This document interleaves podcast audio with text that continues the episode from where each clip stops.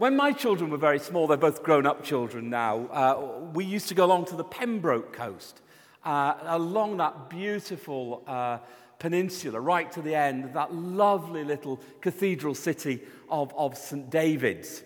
Uh, and because when the children were small, we didn't have a lot of money, and we had a little caravan, and we used to take it to this site every year where you could just kind of walk down onto to the beach, and there were those magnificent views uh, from the top. But the downside of it was the wind.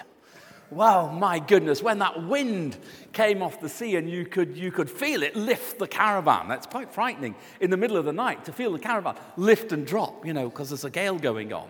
An enormous power that, uh, you know, I remember getting up one morning and every caravan awning had been ripped off, was two fields away. Huge power uh, in the wind. Um, it's, it's that sense of power that we sometimes forget when we, when we think about winds. I, many of you will remember the, the great gale we had in, in 1987, you know, the, the one that came without warning.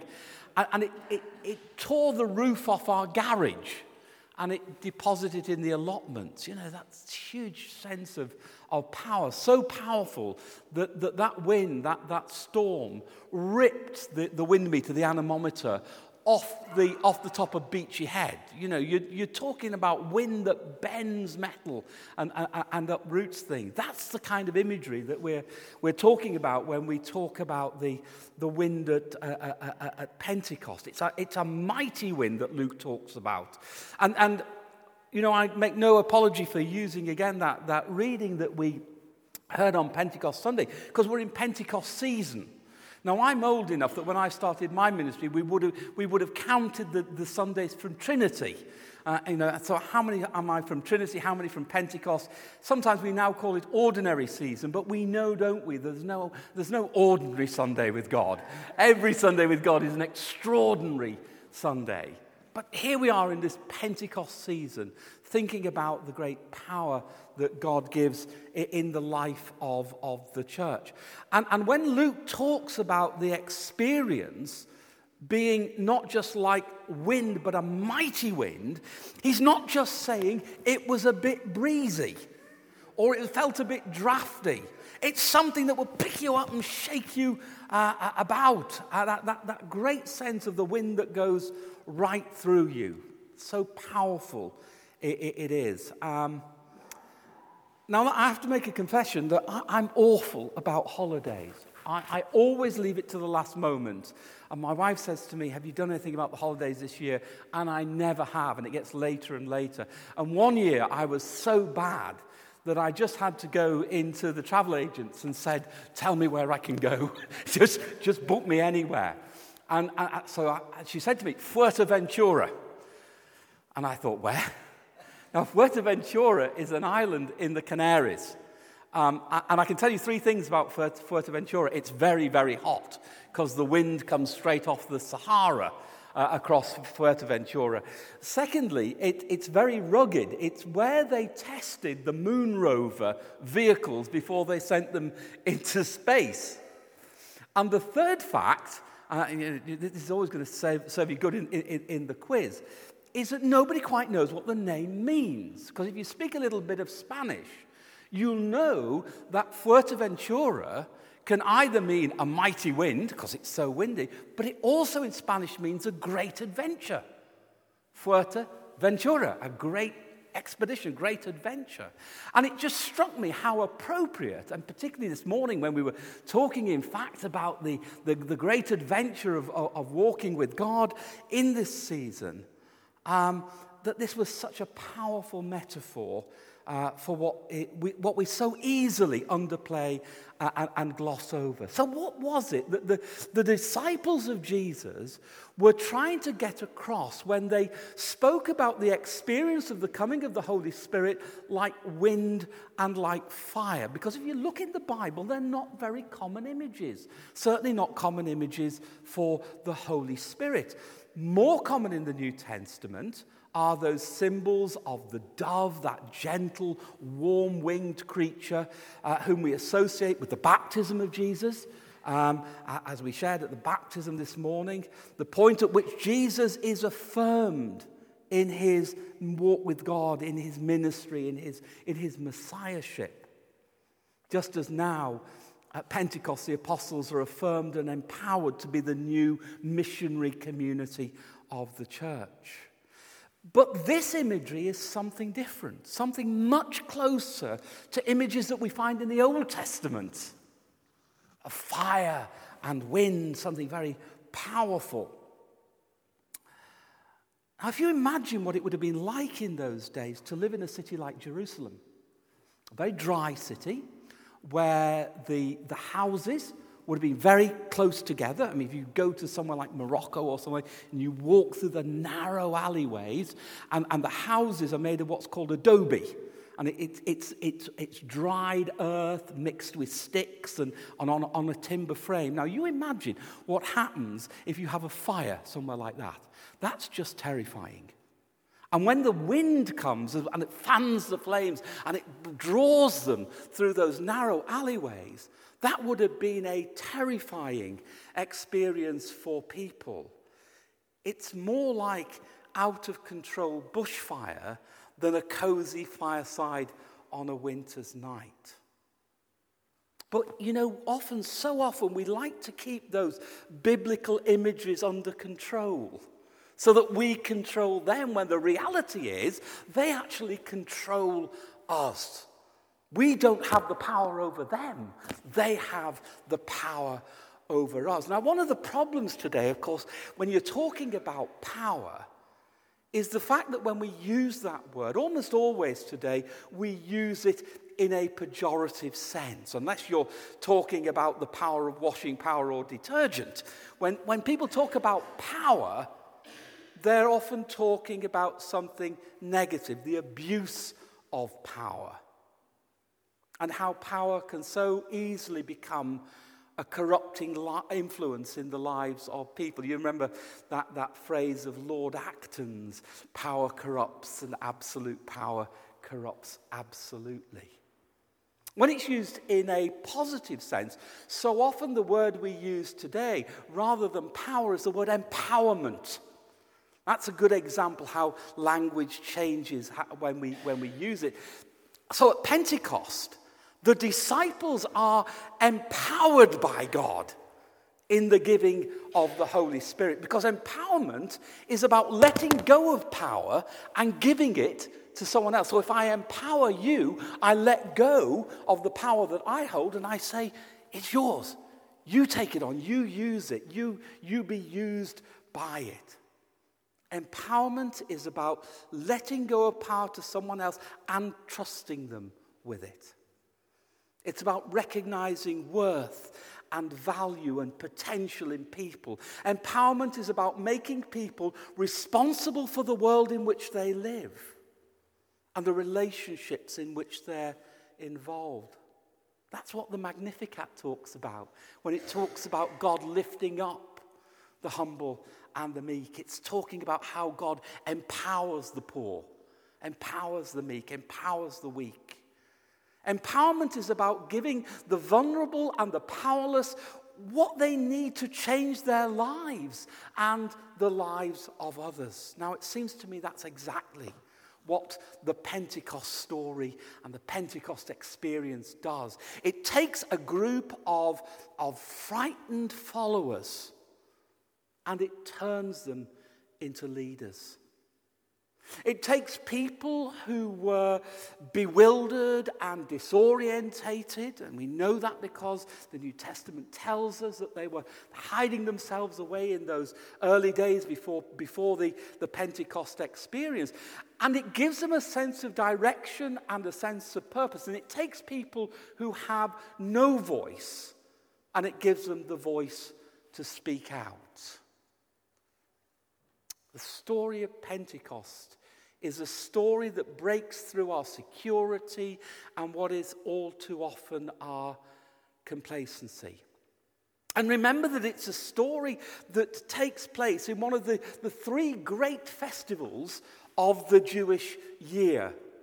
When Jewish law required the attendance of every male adult Jew at the temple. So, this isn't something that happens on, on, on a quiet weekend in November. This happens on a bank holiday when the city would have been full of people from all over the known world. That, that really, you did really well wherever you are with, with those names. You know, lists of names like that are a real pain to get right. But people from all over the known world. Uh, when I lived in Cumbria, that, that, that, that, where Jesus' great commission is to go to the people who are at the very ends of the earth. I said in the Roman world, that meant you in Cumbria. That's where the empire ended. That's what it meant. You know, Jesus is speaking entirely to you at that point. But if the church was going to uh, get maximum exposure, then this was the time for people to, to come out and to speak out.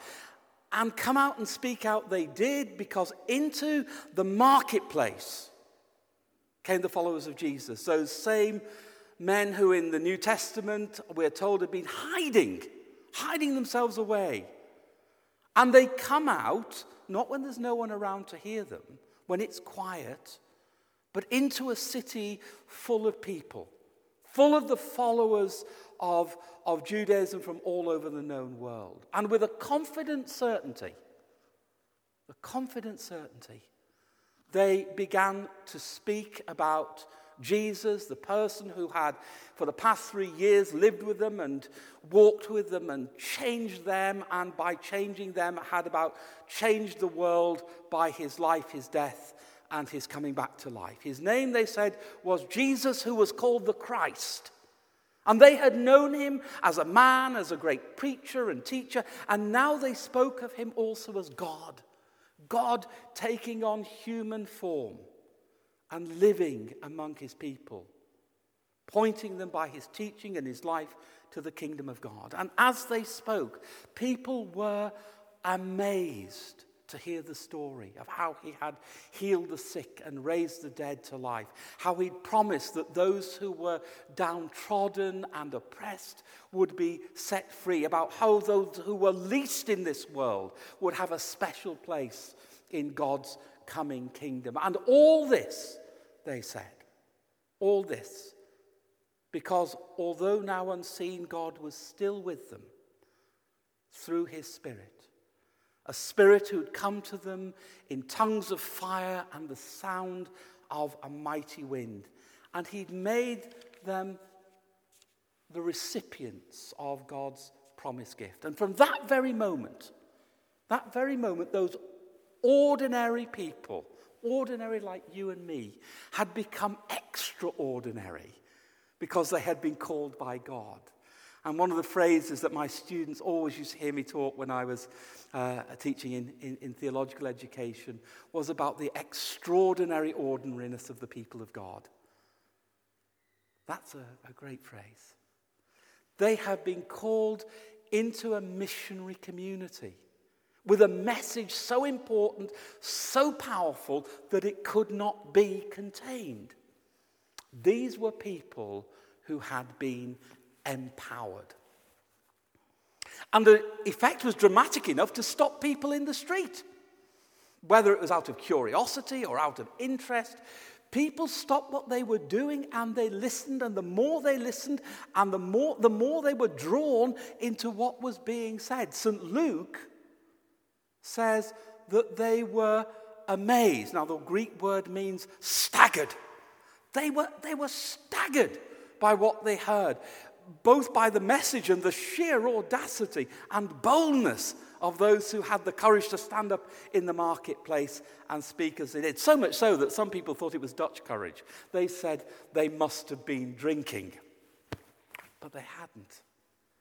Here was something much more powerful it was the courage of conviction.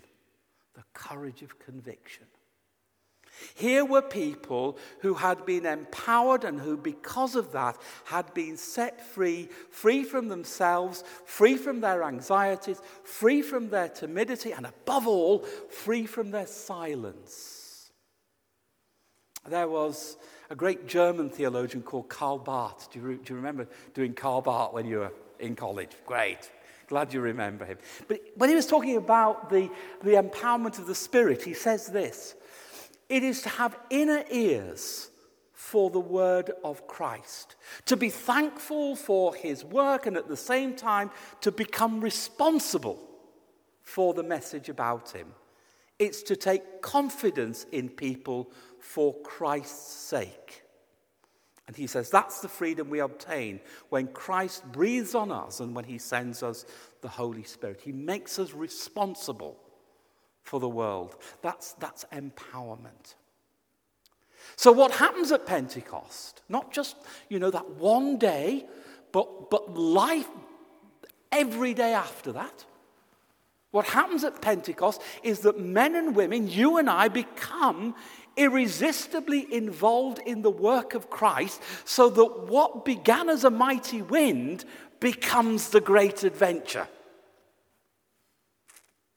I wonder how often we say that to ourselves in the life of the church that we're involved in this great adventure. And it's not just for a select few.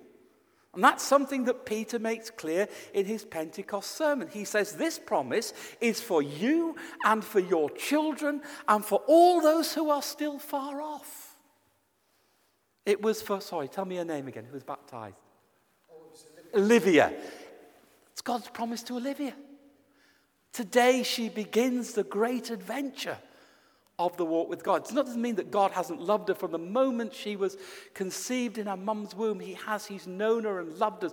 But today He draws her into that great adventure of the life of faith.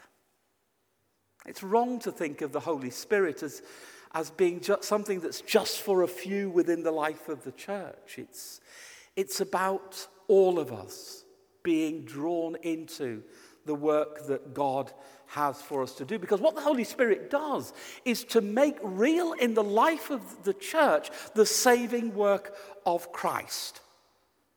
And what that does is to set people free to be disciples in community and in mission. That's who we are. We are a missionary people. The word missionary literally means a sent people. And isn't it interesting how at the beginning of the Gospels we hear all the come words? Jesus says, Come and follow me, come and see. At the end of the Gospels, it's flipped. Jesus says, Go. Now it's your turn to get out there.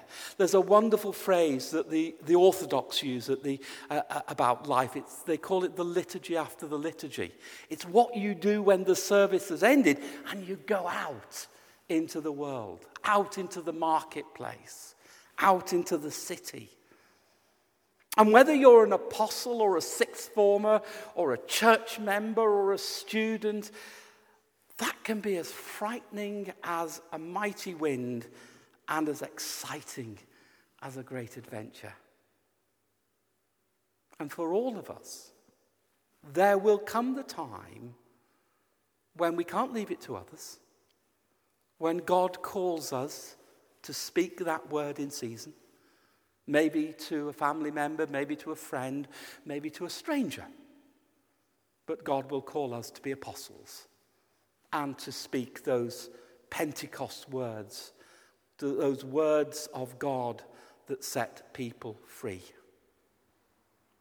But you know, that is also the time that we will become most acutely aware that we are not alone and we're not doing that in our own power, but in the transforming power of God, who is at work in us like wind and like fire making us new people, giving us a boldness that we never knew, never expected that we might have.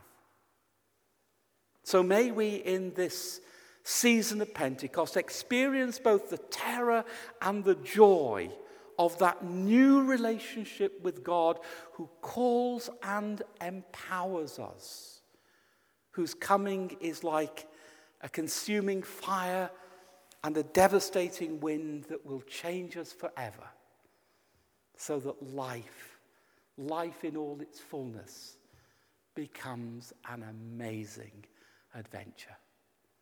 Thanks be to God for his gift to us. And let's just hear those words that uh, Paul speaks in Romans. May the God of hope fill you with joy and peace as you trust in Him, that you may overflow with hope by the power of the Holy Spirit. Amen.